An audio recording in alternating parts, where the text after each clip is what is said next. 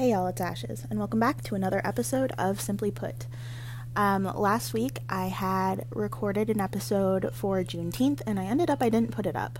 Instead, I put something in my Patreon specifically about something that I feel like is more important to me, to me, and to my platform.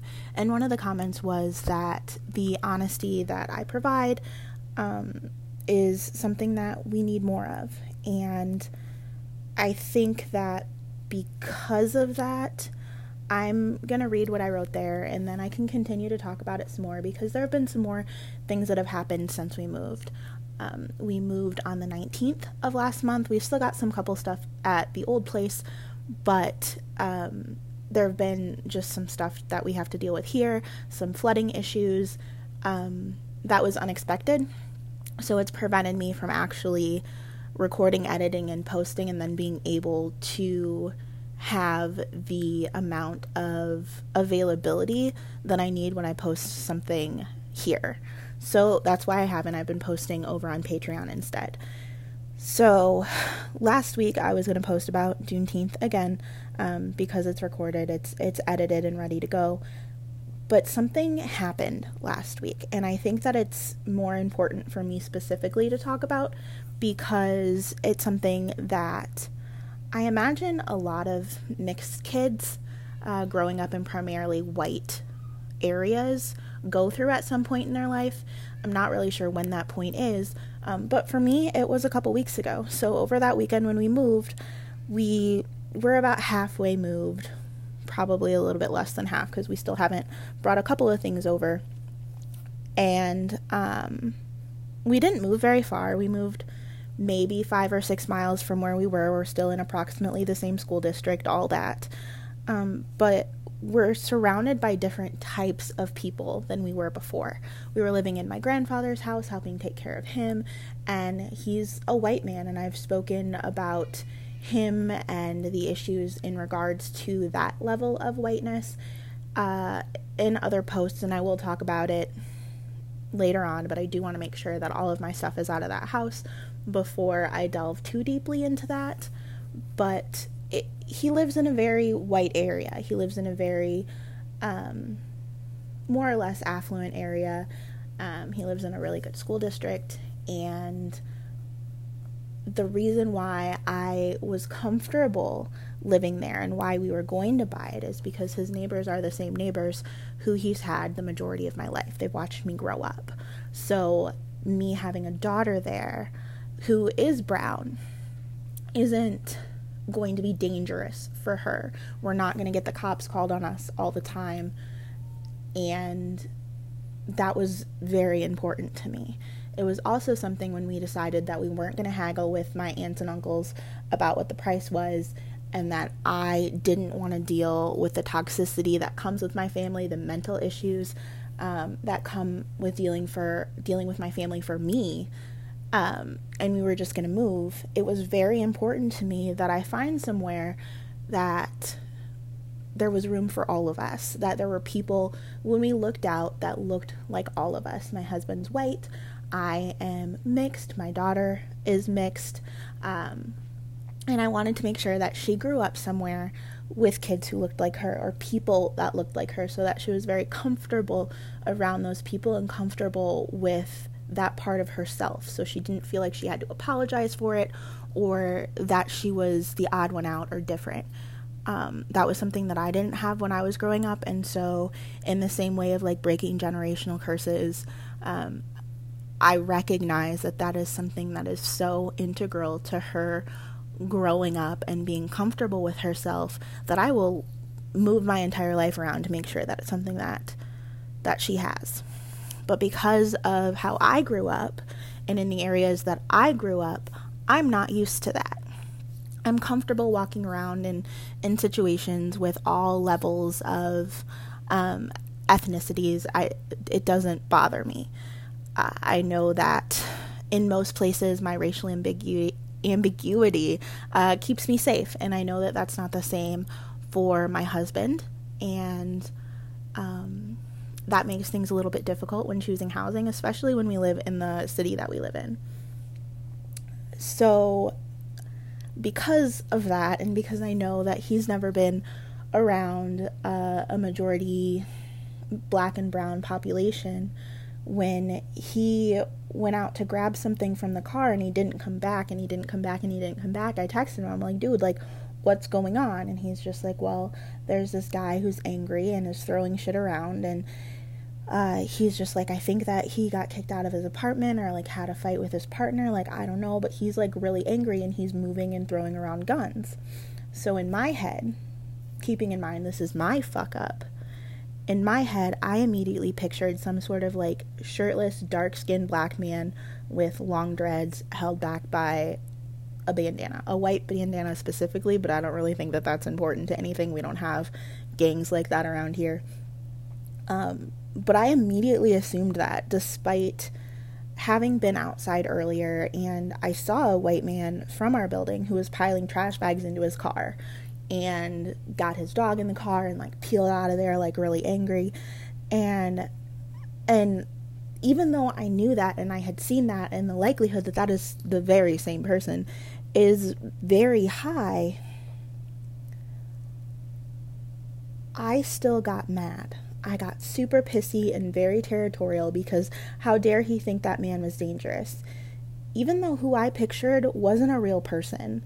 And my husband didn't say what the guy looked like. He didn't say anything about his appearance, just that there was a guy who was angry, throwing things, and moving guns. And his hesitancy was completely reasonable, even without the context of there being like a domestic violence situation here shortly before we moved in that resulted in a woman being murdered and the man supposedly um, jumping off the Zilwaukee Bridge, but I'm pretty sure he had a little help in that. But I was the problem in that situation. And that realization is really hard and it's really embarrassing because moving in general was so difficult because I wanted it to be somewhere that we all could feel safe and accepted and would see people who who looked like us and think that that was normal. But I immediately thankfully only in my own head um, invalidated his concern out of bad faith in him. My husband and I obviously agree on a lot of things. We have some things that we don't agree on. Um, and that's okay. Like all of the very core parts of who we are as human beings are things that we agree on. We're all like we're both on the same side of politics even though we disagree on some of the issues between them. We're on the same side of the ideas of helping people and if somebody needs help like if that means you're moving in with us for a little bit, that's what that means. Like we will get you out of that unsafe environment. Like if you need food, we'll feed you. If you need something, um, let us know when we're there. And we've always been like that. He's also a safe man for all melanated people. He's helped campaign for politicians who commit to being allies. He has um, refused to put money into companies that don't support Black Lives Matter or Black Lives or Brown or Indigenous or what have you. You know, he went out and bought me a chapstick a couple years ago and he came back with Burt's Bees because he's like, you know, this was really expensive, but I wasn't sure whether chapstick or Blistex or Carmex or whatever were on the list of of appropriate stuff that we're putting our money to. Like we're on on the list of like safe companies and I know that you've bought uh, Rue toothpaste that was from Burt's Bees, and I know that you wouldn't have done that if they were a problematic company. So now we spent six dollars for chapstick, but I know that it's it's from a company that isn't actively going against the people that I love. And that's really, really important. He was driving around the country helping bail out protesters during the riots last year. He is very much a safe person for me, a safe person for my daughter. And he hasn't always been that way. It's not that he was unsafe necessarily, but he was very safe in a white centered, safe way.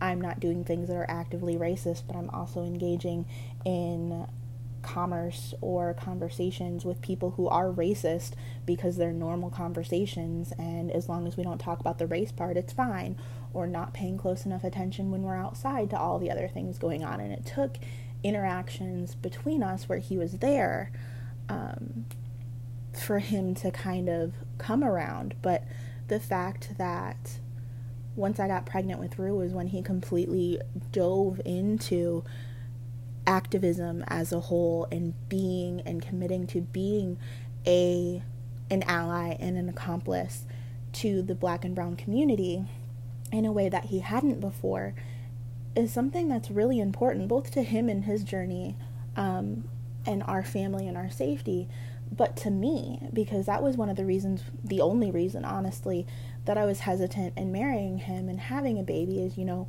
what if he doesn't come around and I had a lot of conversations um, in between the time that we were engaged and the time that we were married we had a four year long engagement as to what what a family would look like because of that.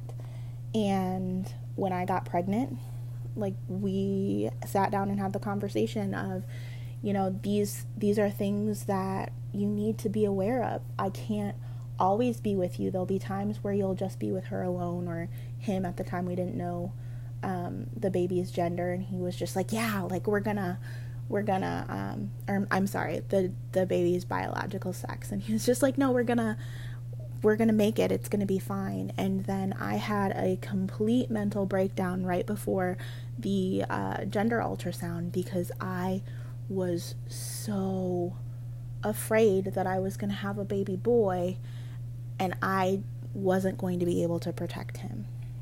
Because raising a little brown boy in the United States is very different than raising a little brown girl in the United States. And everybody likes to pretend that they're the same thing, but they're not because you have to steal more of the little brown boy's childhood in order to keep him safe than you do the little brown girls because even though when she grows up things are going to be harder for her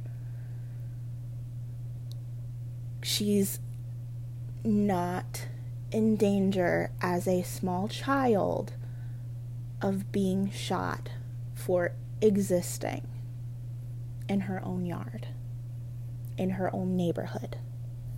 She is deemed safer as a child than a little black boy would be. And I wasn't sure I was ready for that because that's an awful lot of responsibility. It's an awful lot of fear as a parent. And that's not to say that I'm not afraid and I'm not concerned because I, I am, but I know that I can keep her safer now than I could have if she were a boy. And that sucks to be able to say out loud. I had a whole mental breakdown about it. Like it was a whole thing.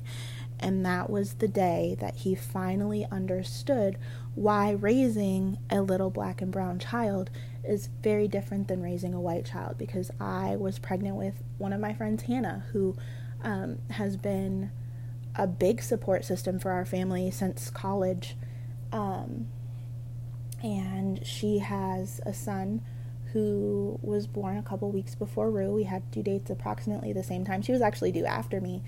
Um, and Hannah was just like, I, I never thought about that and now I like I understand your fear and I understand why that's scary, but that's not something I have to think about because she didn't get the gender of her baby beforehand. And it's not that I would care less who they are or or that I, I don't believe that gender is inherently a social construct. I do.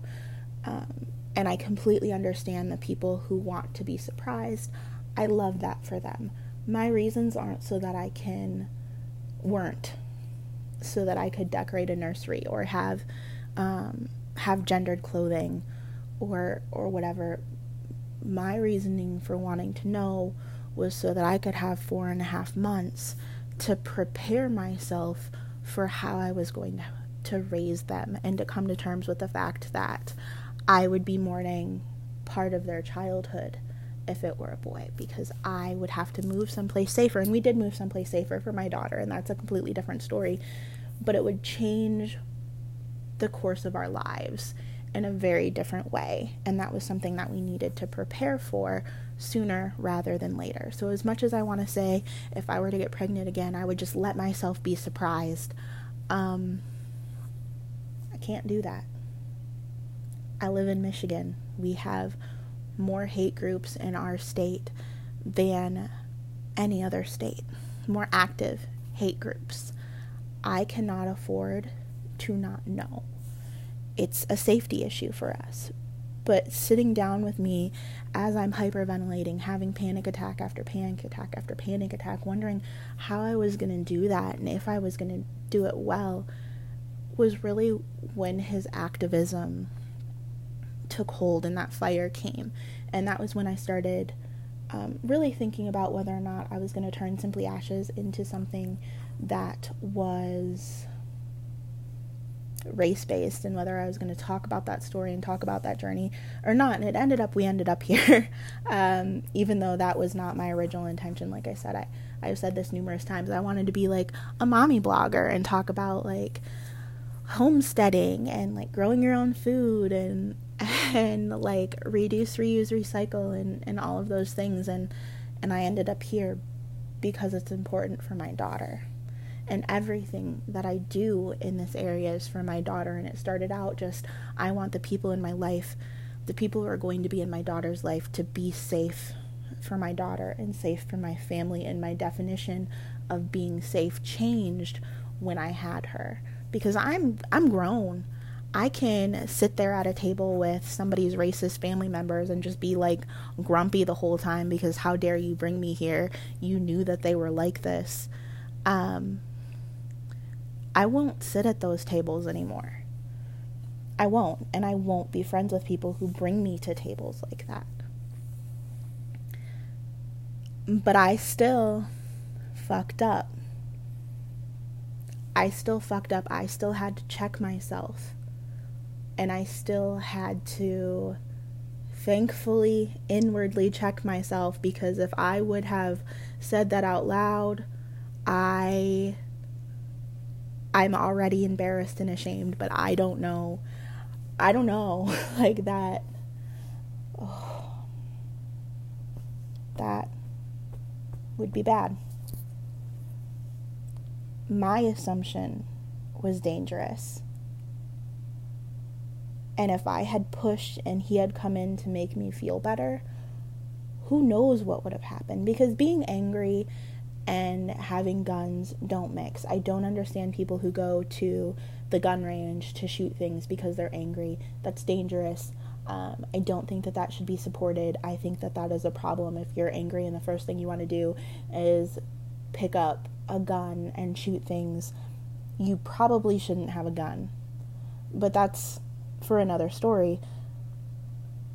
But in the same way that I don't allow unsafe people around my family, I can't dim- dismiss somebody else's safety concerns because of my own assumptions about their safety in that situation. Because that was a dangerous situation, whether or not it was the potential for anything to happen, sitting on the outside watching that happen, it completely makes sense why he just hung out in the car and he didn't cross paths with that man.